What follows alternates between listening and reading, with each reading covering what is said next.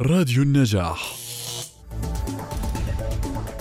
تدعوكم نقابة المهندسين بالتعاون مع لجنة مهندسي شعبتي الكيماوي والتعدين لحضور ورشة عمل بعنوان معالجة مياه الصناعات الدوائية. تقديم المهندس مازن نافع تدور محاور الورشة حول مقدمة عن معالجة المياه، هندسة تقنية المياه، تفتيش أنظمة المعالجة، ومناقشة دراسة واقعية للتصميم، ووضع مواصفات لوحدة المياه.